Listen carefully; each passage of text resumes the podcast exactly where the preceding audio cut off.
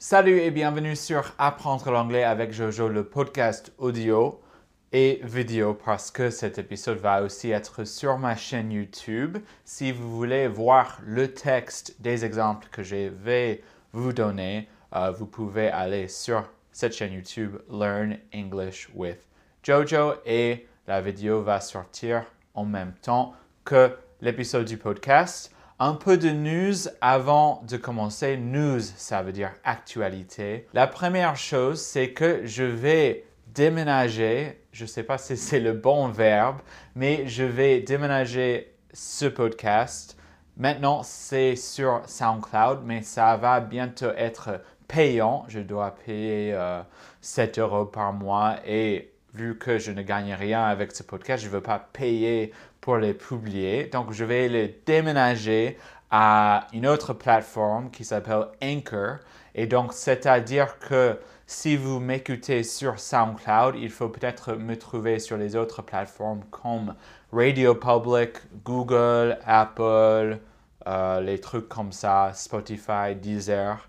Et l'autre truc, c'est qu'il il y aura peut-être les pubs avant mes épisodes. J'espère que ça vous embête pas trop. Je vais lire moi-même les pubs, mais euh, comme ça, je peux financer ce podcast, je peux me payer un petit peu par épisode. Ok, l'épisode d'aujourd'hui, c'est sur les phrases idiomatiques, les idioms. En anglais, on dit idioms, ou on peut dire les expressions expressions, mais on dit idioms normalement.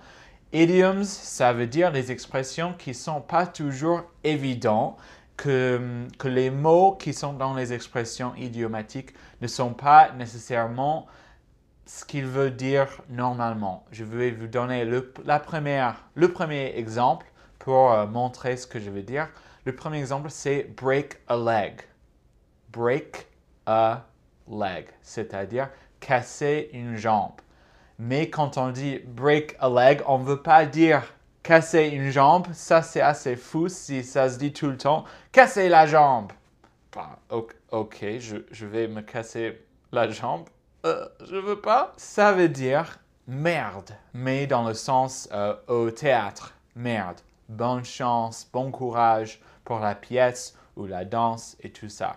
Donc, je trouve que merde en français, c'est pas une très bonne.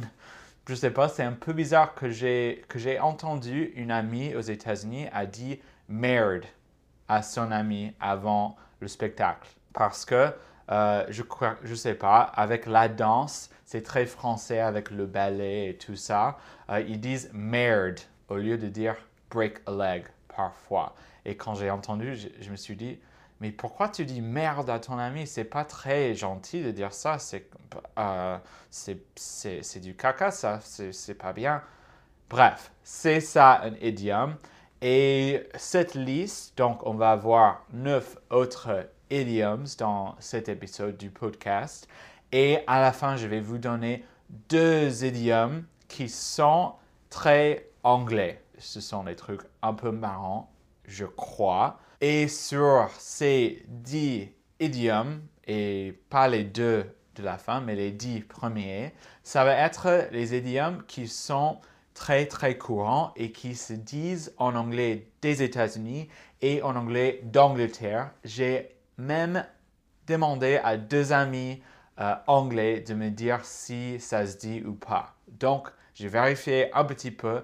Vous pouvez me dire si en Australie ça se dit pas ou au Canada. J'imagine qu'au Canada ça se dit parce que Canada c'est à peu près la même chose. Mais en, Afrique du Sud, par exemple, si ça se dit pas, je sais pas. C'est bien possible. Mais cette liste est très très courante et ça va vous donner euh, une goutte. On, on dit en anglais a taste. Une goutte de ce que vous pouvez entendre euh, avec des idiomes à l'avenir. Et si vous aimez ce concept, n'hésitez pas à me dire, à commenter sur ma vidéo YouTube ou à m'envoyer un email à apprendre l'anglais avec jojo.gmail.com et je peux faire une suite à cet épisode avec 10 autres idiomes. Je vais vous donner une phrase à la fin de chaque exemple pour que vous puissiez pratiquer un petit peu. On ne va pas répéter après moi, mais si vous voulez, vous pouvez arrêter la vidéo ou podcast et répéter après moi, c'est très bien. OK, l'exemple c'est I can't make it to your show tomorrow, Jeff, but break a leg. I know you'll do great. I can't make it to your show tomorrow, Jeff, but break a leg. I know you'll do great. Je peux pas aller à votre spectacle demain, Jeff, mais merde, break a leg. Je sais que vous allez être génial. Le deuxième exemple, c'est hang in there. Hang in there. Ça veut dire, en fait, il faut expliquer le mot hang. Hang, ça veut dire suspendre ou accrocher. Et ça vient, j'ai recherché un petit peu cette expression parce que ça me paraît un petit peu bizarre. Et apparemment, ça vient d'une affiche euh, des années 70 qui il y avait un chat qui était accroché à un arbre et euh, le texte a dit Hang in there, baby. Et apparemment, c'est devenu quelque chose très très connu et c'est devenu quelque chose dans la culture et quelque chose qu'on emploie souvent quand on veut dire que quelqu'un doit continuer et euh, si les choses se passent pas très bien, il faut continuer quand même ou avoir les esprits euh, positifs. Et l'exemple pour cette expression, c'est Hang in there, Jeff. I know you'll make it one day in the TV industry. Hang in there, Jeff. I know you'll make it one day in the TV industry. Ne perds pas espoir, Jeff. Je sais que vous allez arriver dans l'industrie de la télévision. OK.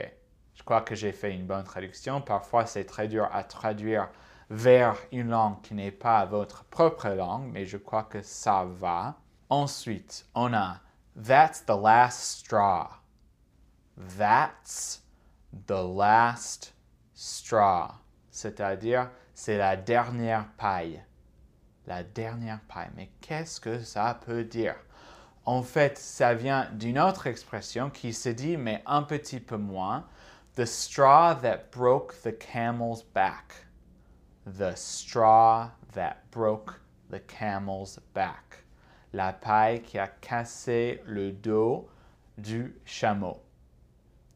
Et ça veut dire que le chameau, il porte déjà beaucoup, beaucoup de trucs. Mais quand on a, quand on a ajouté une paille au dos du chameau, il a cassé le dos. Donc, c'est très petit, mais c'est ajouté aux autres choses qui ne sont pas petites et donc c'est tout. On est fini. Je crois qu'en français, c'est la dernière goutte qui fait déborder le vase. Je crois que c'est ça. OK, et pour l'exemple, c'est That's the last straw, Karen. I can't take it anymore. That's the last straw, Karen. I can't take it anymore. C'est la dernière paille, donc c'est la dernière goutte qui fait déborder le vase, Karen, Caron, je ne sais pas comment dire Karen, le prénom en français. J'en ai marre. I can't take it anymore, ça veut dire j'en ai marre, j'en peux plus. C'est ça. Ensuite, on a to wrap your head around something. To wrap your head around something.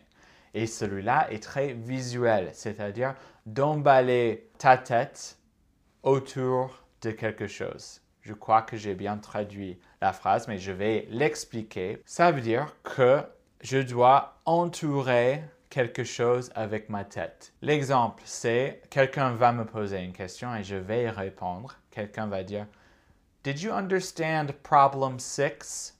Did you understand problem 6? Et je vais répondre No, I couldn't wrap my head around it. No, I couldn't wrap my head around it. C'est-à-dire, est-ce que vous avez compris le numéro 6, le problème 6 Non, je ne pouvais pas le, l'emballer ma tête autour du problème. c'est pas une vraie traduction, mais je ne pouvais pas wrap my head around it. J'avais pas le sens autour du problème. OK? Ensuite, on a to give someone the benefit of the doubt. To give someone the benefit of the doubt. Je crois que en français, c'est la même chose, de donner quelqu'un le bénéfice du doute. Je ne sais pas si ça se dit ou pas, mais c'est la traduction mot à mot, c'est-à-dire que on ne va pas supposer que quelqu'un veut nous, veut, nous faire mal, en fait. C'est possible que quelqu'un euh, n'avait pas fait quelque chose de mal exprès, ne l'avait pas fait exprès, et on peut lui donner the benefit of the doubt et lui donner une autre chance, a second chance, une seconde chance. L'exemple c'est Come on, guys, Tim isn't so bad. Let's give him the benefit of the doubt on this one. Come on, guys, Tim isn't so bad. Let's give him the benefit of the doubt on this one. Allez les gars, Tim n'est pas si mauvais que ça. Allez, on va lui demander, on va lui, non pas demander, on va lui donner le bénéfice du doute sur celui-là. Et l'expression suivante est dans la même veine. Je ne sais pas si ça se dit en français, mais en anglais, on dit in the same vein. C'est la même chose, je crois. C'est presque la même chose celui-là. C'est to cut someone some slack to cut someone some slack. Slack, ça veut dire mou. J'avais dû le rechercher parce que je ne savais pas le mot. Mais slack, ça veut dire mou dans le sens d'une corde. Donc, si on tire une corde avec quelqu'un d'autre, il faut lui donner du mou parce que si on est trop serré, ça ne va pas marcher. Je ne sais pas si c'est une bonne explication parce qu'il n'y a pas vraiment du sens réel dans cette phrase, mais on donne plus pour quelqu'un. Si quelqu'un euh, a fait une erreur, on va lui cut some slack parce que c'est pas trop grave, c'est la première fois ou deuxième fois, c'est pas trop grave, on va lui cut some slack, on va lui donner une autre chance. C'est pas trop grave. Et l'exemple c'est c'est une conversation, c'est Did Sherry mess up again? Ça, c'est la question. Did Sherry mess up again? Yeah, she did, but let's cut her some slack. Yeah, she did, but let's cut her some slack. Alors, la traduction, ça va être un petit peu dur, donc, ouais. Est-ce que Sherry a fait une bêtise encore une fois, une erreur encore une fois, oui, c'est le cas, mais on va lui donner une autre chance. On va lui donner du marge, je crois que c'est le, mot, de la marge. Je ne sais pas si ça se dit, mais on va être gentil. On ne va pas punir euh, Sherry. C'est la personne dans l'exemple, Sherry. Et dans la même veine, encore une fois, l'expression suivante, c'est to let someone off the hook. To let someone off the hook, c'est-à-dire de laisser quelqu'un échapper je crois que le mot c'est hameçon. On imagine qu'on est des poissons et on est attrapé avec un hameçon. On peut laisser, on peut lâcher le poisson et c'est-à-dire let the fish off the hook. Et c'est l'origine de l'expression let someone off the hook, c'est-à-dire ne pas punir quelqu'un c'est-à-dire de laisser quelqu'un euh, échapper, de ne pas avoir les conséquences avec ce qu'ils ont fait.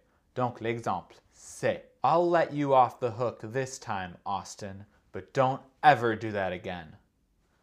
I'll let you off the hook this time, Austin, but don't ever do that again. Je vais vous laisser aller sans conséquence, Austin, mais ne le faites pas jamais encore une fois. Je crois que c'est la traduction. Parfois, c'est dur. Je vous ai déjà dit plusieurs, plusieurs fois que j'arrive pas parfois avec les traductions parfaites. Ensuite, on a under the weather. Under the weather. C'est-à-dire sous la météo ou en dessous de la météo. Je crois que ça n'existe pas en français, mais ça veut dire que la météo est très mauvaise et on est sous la force de la météo et ça veut dire vraiment qu'on est malade. Under the weather, c'est une autre forme de I am sick. I am under the weather.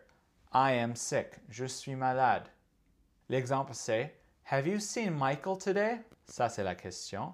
Have you seen Michael today? Et la réponse No, I heard he's feeling under the weather. No, I heard he's feeling under the weather. Avez-vous vu Michael aujourd'hui? Non, j'ai entendu parler qu'il est malade, qu'il se sent malade. Ok, ensuite on a speak of the devil. Speak of the C'est-à-dire parlons du diable, à peu près. Je crois que l'expression française, c'est quand on parle du loup. Et donc, ça veut dire que si, si on parle de quelqu'un et que la personne dont on parle vient, on dit speak of the devil. Même si la personne est gentille et pas du tout un diable, on dit speak of the devil. C'est pas, c'est pas quelque chose de, de mal en fait. C'est normal de dire ça. Et pour l'exemple, c'est aussi une question et une réponse où en fait c'est deux personnes qui parlent. C'est I heard a rumor about John the other day. I heard a rumor about John the other day. Et la personne qui répond dit Speak of the devil, there he is. Speak of the devil, there he is. J'ai entendu un rumeur de John l'autre jour. Et puis c'était Quand on parle du loup, il est là. Le voilà. Et pour le dernier exemple de ce genre, c'est-à-dire les expressions très très courantes, après on va avoir les bonus, mais l'exemple c'est, ou l'expression c'est preaching to the choir. Preaching to the choir. Je crois que l'expression en français c'est prêcher aux convertis, c'est-à-dire que si on est euh, à l'église et on est devant euh, une audience, je ne sais pas comment dire ça en français, mais on est devant une audience, on est un prêtre et on dit quelque chose à notre, à nos, euh, notre audience, c'est pas vers les gens qui sont opposés à nous. Par exemple, si moi je dis aux scientifiques, I really believe in global warming. I really believe in global warming. Je crois vraiment en réchauffement climatique, que ça existe. Et si je le dis aux scientifiques, c'est ah, pas la peine parce que je parle à une audience qui est 99% euh, avec moi. C'est pas la peine. Il faut dire les choses euh, aux gens qui sont différents que vous. Ok, c'est tout pour les 10 exemples des 10 expressions. Maintenant, je vais vous donner deux expressions typiquement anglaises. Et la première, c'est une que j'adore, j'adore, mais c'est un petit peu vulgaire. Donc, si vous n'aimez pas les vulgarités, celui-là n'est pas pour vous, mais je vais vous le dire quand même parce que vous allez peut-être l'entendre. C'est taking the piss out of someone. Taking the piss out of someone. C'est-à-dire prendre l'urine euh, de quelqu'un. C'est très, très bizarre et ça se dit jamais aux États-Unis. Je l'ai pas entendu. La première fois que je l'ai entendu, c'était euh, en France quand j'avais eu des amis anglais. Ils ont dit ça et je me suis dit, bah c'est trop marrant ça, c'est pas, pas normal de dire ça. Et donc, pendant 21 ans de ma vie, avant que je suis venu en France, ou 20, je sais pas, 22 ans, 22 ans, euh, j'ai jamais entendu cette expression. Donc, ça se dit jamais aux États-Unis, mais ça veut dire se moquer de quelqu'un. Par exemple, Why are you always taking the piss out of Adam? Why are you always taking the piss out of Adam? Pourquoi tu prends toujours l'urine de Adam? Out of, ça veut dire, euh, je ne sais pas comment dire ça, cette préposition out of. Ça veut dire que c'est dans Adam et tu le prends euh, à l'extérieur. Ça, ça veut dire quelque chose qui est à l'intérieur et ça devient à l'extérieur. Donc on le prend de l'intérieur à l'extérieur, out of Adam. Et le dernier pour cette vidéo et podcast, c'est I can't be bothered ou quelqu'un qui can't be bothered. Can't be bothered. Et celui-là est très particulier parce que pour nous les Américains, ça n'a pas beaucoup de sens, mais c'est très, très, très typique. Je l'entends très, très souvent. Maintenant, je regarde une série australienne et je l'ai entendu plusieurs, plusieurs fois dans cette série. C'est-à-dire qu'on est paresseux et on ne veut pas faire ce qu'on qu'on est euh, ce qu'on doit faire ou ce que quelqu'un a dit de le faire. Par exemple, I can't be bothered to do any work today. I can't be bothered to do any work today. Je ne veux pas ou je suis trop paresseux de faire du travail aujourd'hui. Et le mot bother, ça veut dire embêter. Donc, ça veut dire à mon sens, ça veut dire que même si vous m'embêtez beaucoup, beaucoup, beaucoup, beaucoup, je suis trop paresseux et je ne vais pas le faire quand même. C'est ça, can't be bothered. Ok, c'est tout pour cet épisode, pour cette vidéo. Dites-moi ce que vous en pensez, si vous voulez plus d'épisodes comme ça ou vous voulez que j'organise euh, les expressions différemment dans, je ne sais pas, les expressions de la météo, les expressions du, du sport, des sports, des choses comme ça, ou si vous aimez les listes comme ça de 10 expressions, euh, j'espère que ça vous a enseigné quelque chose, que même si vous avez entendu l'expression, une expression dans cette liste ou plusieurs, que ça vous a donné plus d'exemples ou plus de contexte avec ça et ça va être dans vos têtes maintenant et quand vous l'entendez, vous allez être comme Ah, c'est bien, j'ai bien compris. Si vous voulez me soutenir, il y a plusieurs moyens de soutenir ce podcast et cette chaîne YouTube. Vous pouvez partager les épisodes avec les autres, euh, liker les épisodes, faire un commentaire, ça fait toujours plaisir. Et vous pouvez toujours me soutenir sur Patreon, même si je n'ai pas encore de patrons.